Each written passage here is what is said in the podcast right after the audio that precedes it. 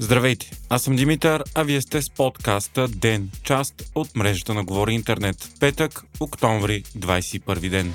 След три дена спорове, караници и парализа на парламента, от днес Народното събрание има свой председател. Това е най-възрастният депутат Вежди Рашидов от ГЕРБ. До този избор се стигна след като за него гласуваха 139 депутати за ГЕРБ, ДПС, БСП и Български възход. Против бяха ПП и ДБ, а Възраждане се въздържаха. Непосредствено преди избора в залата страстите отново се нажежиха, след като ПП поиска кратка почивка преди да започне гласуването. От партиите на новото мнозинство обаче се противопоставиха, което върна вербалните атаки между политическите сили и в крайна сметка почивка не бе дадена. Впоследствие парламента лесно избра и заместник председатели на парламента. Това са Росен Желясков от ГЕРБ, Никола Минчев от ПП, Йордан Цонев от ДПС, Цончо Ганев от Възраждане, Кристиян Вигенин от БСП, Атанас Атанасов от ДБ и Надежда Самарджиева от Български възход. Този избор е важен, тъй като се смята, че Рашидов често ще упълномощава воденето на заседания на заместниците си,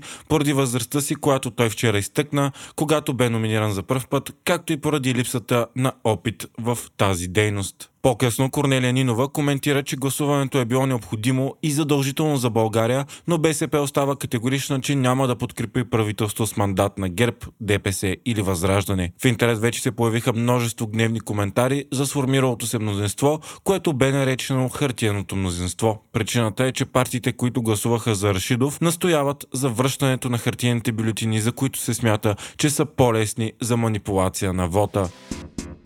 Нидерландският парламент гласува резолюция, с която отказва да приеме България и Румъния в Шенген. Това става дни след като Европейската комисия и Европейският парламент отново призоваха за незабавно приемане на двете страни в безграничното пространство. Всички останали държави съвета на ЕС също са съгласни и така единствената пречка пред Шенген остава Нидерландия. Решението обаче трябва да бъде взето с пълно единодушие. Нидерландските депутати настояват за по-нататъчни разследвания на наблюдението на границите на двете държави, както и и намаляването на корупцията и организираната престъпност там. Президентът Румен Радев коментира решението с това, че България и Румъния стават заложник на вътрешната политика на Нидерландия, където предстоят избори.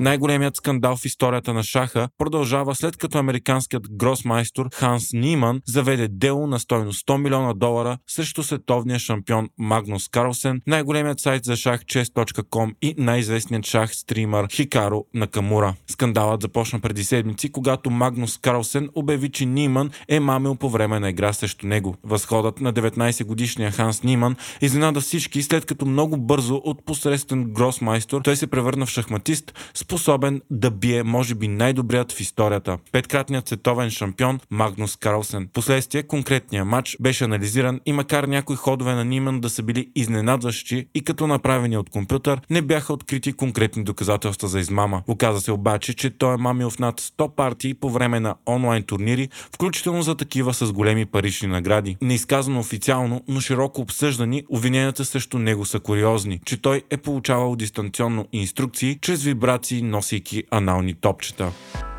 Вие слушахте подкаста Ден, част от мрежата на Говори Интернет. Епизода подготвих аз, Димитър Панайотов, а аудиомонтажът направи Антон Велев.